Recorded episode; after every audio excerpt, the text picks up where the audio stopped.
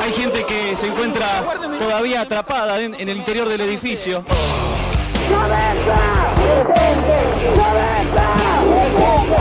y dos meses son de la muerte de María Soledad Morales. el peso, que a partir del primero de enero valdrá igual que el dólar, Tu apreciación sobre lo que pasa con el caso Coppola que lo está involucrando ese día. No quiero dramatizar, pero créeme que me cortaron las piernas. Caricia, la ley de la ventaja, Caricia, ahora o nunca, el triunfo, Caricia, gol, El llamado mal de las vacas locas El éxito no da cambiado. Hola, soy Forrest. Forrest Gump. totalmente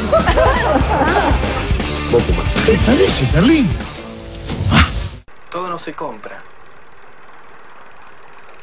Todo no se vende.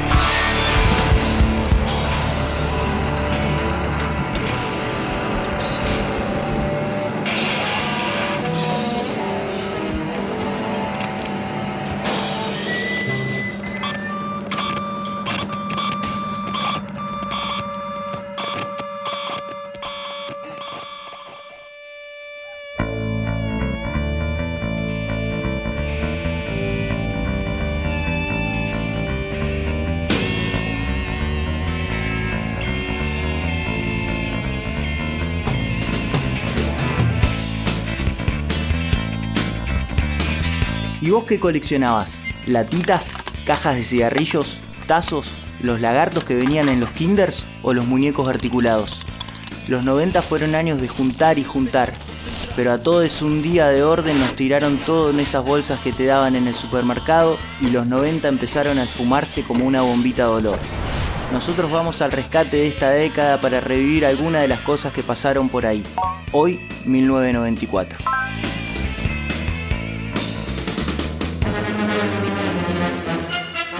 Último momento.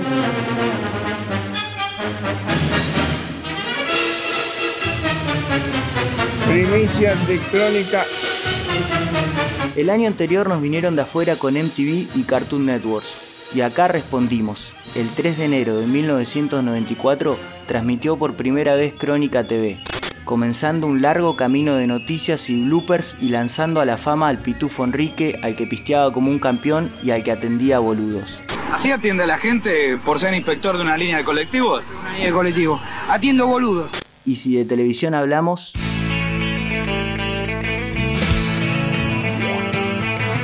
ese año se estrena a nivel mundial la sitcom Friends, pero acá seguíamos viendo a las chancles. Grande Pa llegó a los 63 puntos de rating, pero Arturo y María ya concretaban su amor, entonces teníamos que buscar otra cosa que la rompa en la TV.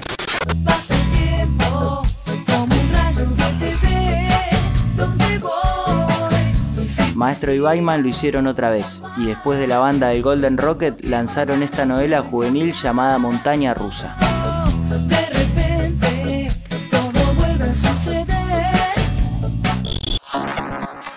Ese año una cadena de televisión norteamericana descubre en Bariloche al criminal nazi Erich Priebke.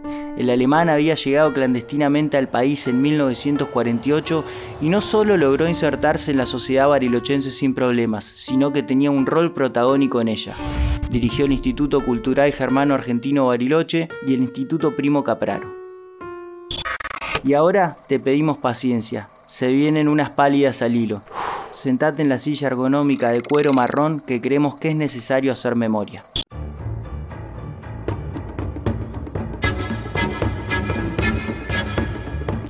Tres días después de incorporarse al servicio militar obligatorio en el grupo de artillería 161 de Zapala, el soldado Omar Carrasco desapareció.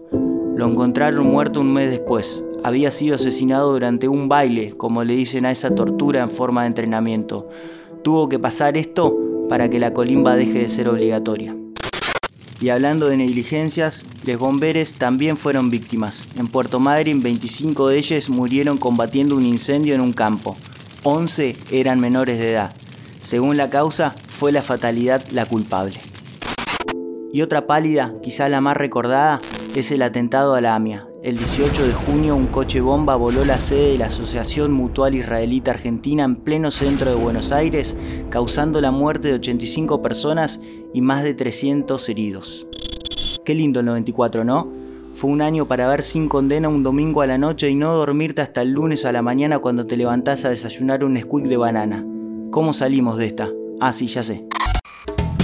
Eran las 10 de la noche, piloteaba mi nave. Nada, mentira, mejor vamos a deportes, aunque no estamos seguros de que sea un año tan feliz. Sí para los hinchas de Vélez, ya que su club con Bianchi como DT ganó la Copa Libertadores y la Intercontinental. La tiene Vélez, termina con la pelota Vélez. Va a pitar Torres, ganó, ganó, ganó Vélez en Japón. Pero decíamos que también había malas en el deporte, si no escuchá. No quiero dramatizar, pero créeme que me cortaron las piernas. Sí, Diego, era para dramatizar, y cómo olvidarlo. El doping positivo y la suspensión de Maradona durante el Mundial 94 pegó tan fuerte en el plantel que quedamos afuera al perder 3 a 2 con Rumania. Quienes peor parados salieron de ese mundial fueron los colombianos. Después de llegar casi como favoritos, no tuvieron la actuación esperada y quedaron afuera en primera ronda. Al regresar a su país, el defensor Escobar, quien había metido un gol en contra, fue acribillado a balazos. Y por más que los hermanos brasileños ganaron ese mundial, para ellos también fue un mal año. Su máximo ídolo del automovilismo, Ayrton Senna, murió en un accidente durante el Gran Premio de San Marino. ¿Vieron que en deportes también estaba jodida la cosa? La última es que Schumacher ganó su primer título en Fórmula 1. No vamos a decir que esta es mala, pero un poquito nos duele porque después Schumi pasaría a Fangio como máximo campeón de la categoría. Bueno, dale, ahora sí, salimos de las malas. ¡Luces!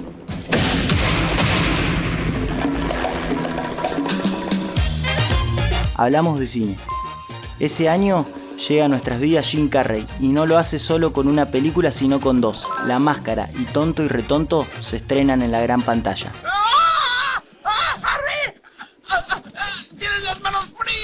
Y acá sí que son todas buenas. Además de las películas de Jim Carrey, se estrenaron Forrest Gump, Nunca olvidaré la primera vez que escuché la voz más dulce del mundo entero. El Rey León ¡Corre, Pumba, corre! ¡Timón! ¡Es solo un cachorrito! y Pulp Fiction. Everybody be cool, this is a robbery! Any of you fucking pricks move! And I'll execute every motherfucking last one of you! Y si bien esta cortina nos da ganas de pasar a la música, antes te contamos que en 1994 se lanzó la PlayStation y de esa forma empezaron a dejar afuera a una generación que le gustaba que solo haya un botón para saltar y otro para pegar. Ahora sí, la música. La música tampoco se salva de las malas. El 5 de abril se suicidó Kurt Cobain y después de haber revolucionado la escena mundial pasa a integrar el club de los 27.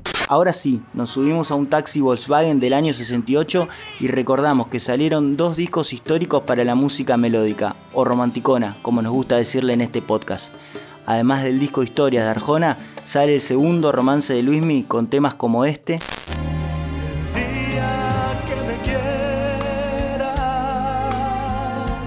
o este. Somos novios, pues los dos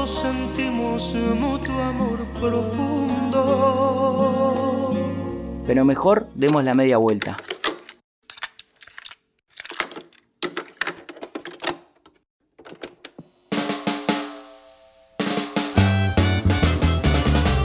Café Tacuba saca el disco Re con el hit Ingrata.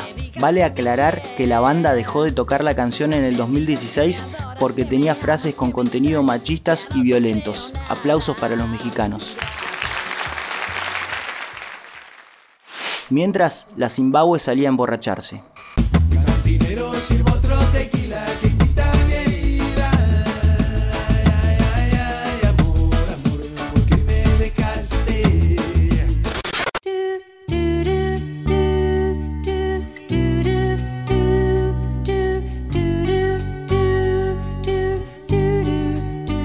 Si la década pasada Irlanda nos había dado a YouTube, en 1994 nos da un disco de Cranberries que tenía esta hermosa baladita que seguramente habrá salido en un CD de cadena 100. Pero después de tantas malas, 1994 pedía algo más punk y los panqueques argentinos cumplieron. Dos minutos sacó Valentina Alcina que traía este recordado tema.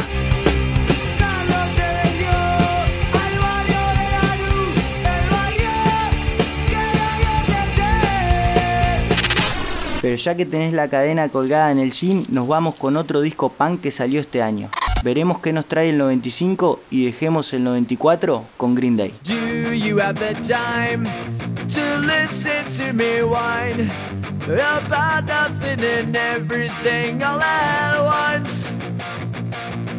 I am one of those melodramatic fools.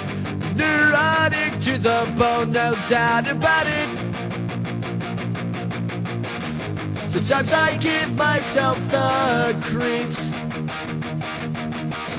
Sometimes my mind plays tricks on me. It all keeps adding up. I think I'm cracking up. Am I just paranoid? Am I just up? I went to a shrink says it's like a sex that's bringing me down. I went to a whore. He said my life's a bore. So quit my white cause it's bringing her down. Sometimes I give myself the creeps. Sometimes my mind plays tricks on me. It all keeps